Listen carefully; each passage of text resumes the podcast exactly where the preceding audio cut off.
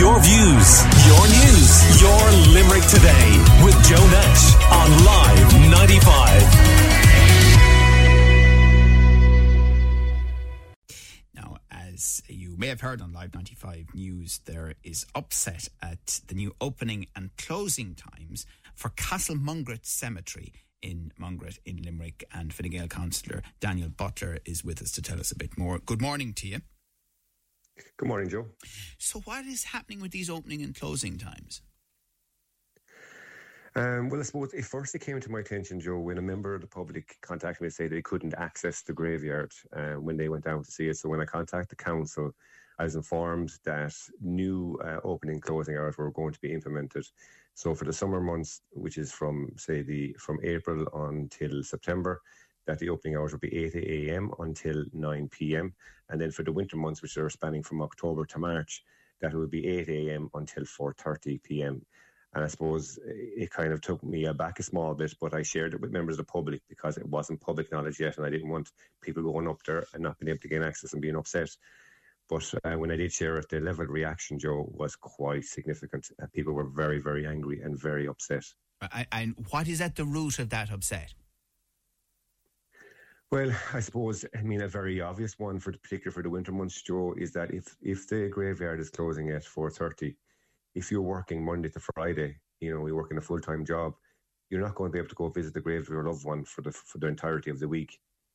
You know, and for for a lot of people share their own personal stories as well um, with me in terms of having very recent loss, very tragic losses, and the comfort that people gain from being able to go up and visit their loved one whenever they want to. Um, some of them are travelling significant distances because they may be working uh, away from away from Limerick, um, and that these new hours essentially would be prevent them from being able to do that. And I know from my own experiences with grief, my own father is is buried in Castlemungret. You know, having the comfort of being able to go and visit your grave of of your loved one is of huge importance. And sometimes, Joe, in the early stages of grief, you know, grief often hits late at night. You know, when you're left alone at home, alone with your thoughts and being able to go up to the grave gives people comfort.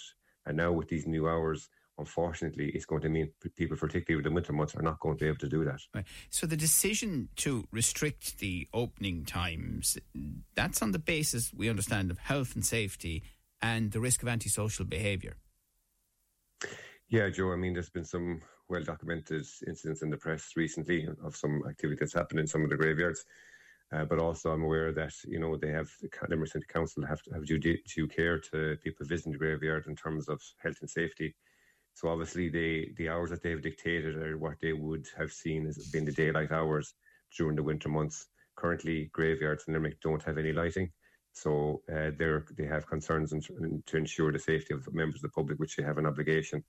But I think you know, Joe, I think there's a compromise to be had here um, to be able to be a little bit more flexible on those opening and closing, closing hours because I suppose to some people put it to me, there's no opening and closing time when it comes to grief, and putting limits on it really um, is, like I say, is causing a huge amount of upset. We're chatting to Councillor Daniel Butler this morning, and uh, you know, of course, we, uh, we know the Gardaí are appealing for witnesses after an incident of alleged criminal damage to a gravesite in Limerick, and this happened at Mount St Oliver Cemetery on the outskirts of the city earlier this week, and you know that and other incidents underline that unfortunately there are a very small minority who do not respect graves and cemeteries.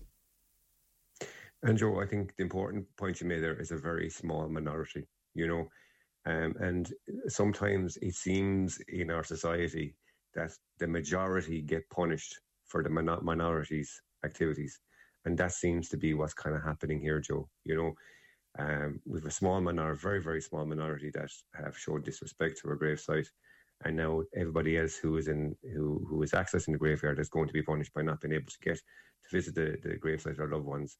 And Joe, like some of the stories that have been shared to me, and I appreciate people's openness, you know, are, are very tragic realities, you know, um, very sad stories, and people, you know, particularly now who could be in the very early stages of grief, you know, they're really hurting over this. Um, the level of comfort it, it can't be underestimated for what, what it offers so, people, you know. So to be clear, do you see as a remedy then an effort to put lighting into Castlemungret Cemetery and other cemeteries and, and allow the opening hours to return to their previous form? I think it's something that in the long term we're going to have to look at, but you can imagine the expense could be quite significant. But I would hope that Limerick Council might, might go in and take a look and see what can be done. But in the interim, what I would hope is some level of compromise, particularly, Joe, in relation to the winter months, that those people working Monday to Friday at least can have some opportunity to go visit the gravesite. So whether that's opening the graveyard a little bit later, to after work hours, a small bit, uh, that a halfway ground can be found or a compromise can be found so that they can still visit them during the week. And I think it's a very reasonable compromise and reasonable expectation. Yeah. And I mean, from the council executive point of view, the intention in relation to the opening and closing hours of the gates Castlemungret was facilitate the public in accessing the car park during daylight hours, as previously the car park had been available only for funerals, and the decision taken to facilitate elderly people who had to cross the road when parking at Mungret GA Clubhouse and the closing times would also assist in mitigating health and safety issues after dark, as there's no public lighting, as you mentioned, in the cemetery. And there has been a number of incidents in recent times. But in light of the public concerns, apparently the council are saying, uh, officials are saying, that they are willing to review these closing hours. Yeah, so I've been talking with them, Joe, over the last week or so on this, and they have committed to, t- to taking a look and see if they can find a compromise, or a way forward with it. And I do appreciate them engaging positively with me. But I, I think perhaps what we should have done very early on in this, Joe, is there should have been maybe better consultation with the public. Because, like I say, this only came to light because I had a complaint in for somebody. And then when I went to ask, it's only then that I found out there's no public display of opening and closing hours currently in any of the graveyards. So this has only really come out, really, perhaps in the wrong way, uh, only by the fact that I stumbled upon it. Um, I mean, where are you at the moment on antisocial behaviour in general? Um, you know, is it real or the tendency to blame the media? Is it all our media hype in Limerick? No, Joe, it's real. You know, um, as a as a local councillor, obviously you're going to get perhaps more information than being a general member of the public as people come to you. And unfortunately, antisocial activity is on the rise, and I feel that particularly during the course of COVID, that you know the fact that you could flout rules set out by the government has emboldened people since COVID. And that emboldenment has continued on now, where we're seeing people, uh, partic- particularly in around the city centre, we're seeing people on, you know, e bikes and, and e scooters flying around, f- faces covered, hood up, and knowing exactly what they're doing. And they're only up to one good, one thing, and it's not good, Joe. And there, there definitely seems to be an emboldenment of, of people that they can flout the law and get away with it and that has escalated um, across the centre and across the suburbs of city of the city as well, where we're seeing lots of low-level antisocial activity. Um, some of that is harassing individuals in their homes, whether it be it can be as minor, Joe, sometimes as knockadolly, but if it's happening to you late at night on a regular basis, it's not that minor. Uh, you have people in their homes, you know, concerned, frightened, uh, and unfortunately, it is on the rise. Right, and, and I mean, what what is the solution? Is it a policing response or is that too simplistic?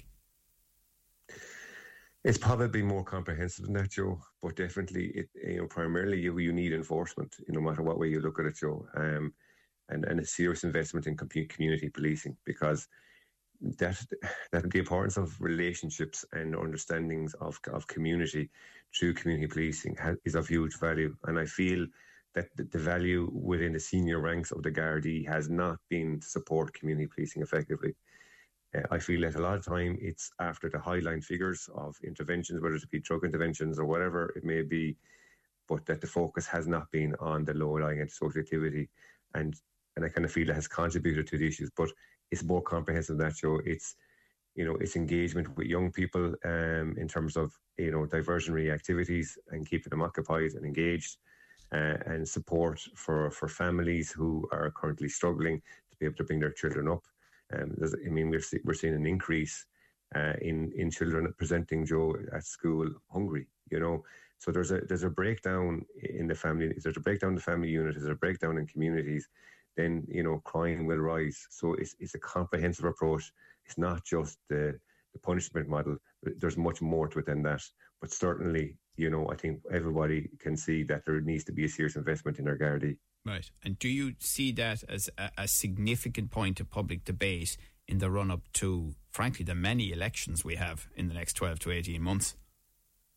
Absolutely, Joe. I think it's a growing issue for every for all of us. You know, I don't think people feel as safe. We've seen some of the the activity in, in the press that covered in the press there recently, in terms of what's happening in Dublin and it's happening here in Limerick and uh, and across all of Ireland. I think where people are seeing a rise in social activity, and it's a concern if we're not feeling safe in our homes, safe in our communities, then what do we have, Joe? You know, uh, and I think it's going to be a very very big issue, and uh, we're going to need to take it on and you know, I suppose government have been trying to, uh, put, to put investment into the Gardaí and to recruit um, but like we're saying across all industries, Joe, recruitment in terms of numbers is the, every industry is struggling at the moment to be able to yeah, recruit, and, and, and, that doesn't and also that when, includes when, Síochána. Let's be frank: when you have effective full employment in the country and employers competing, being a Garda is not an easy job.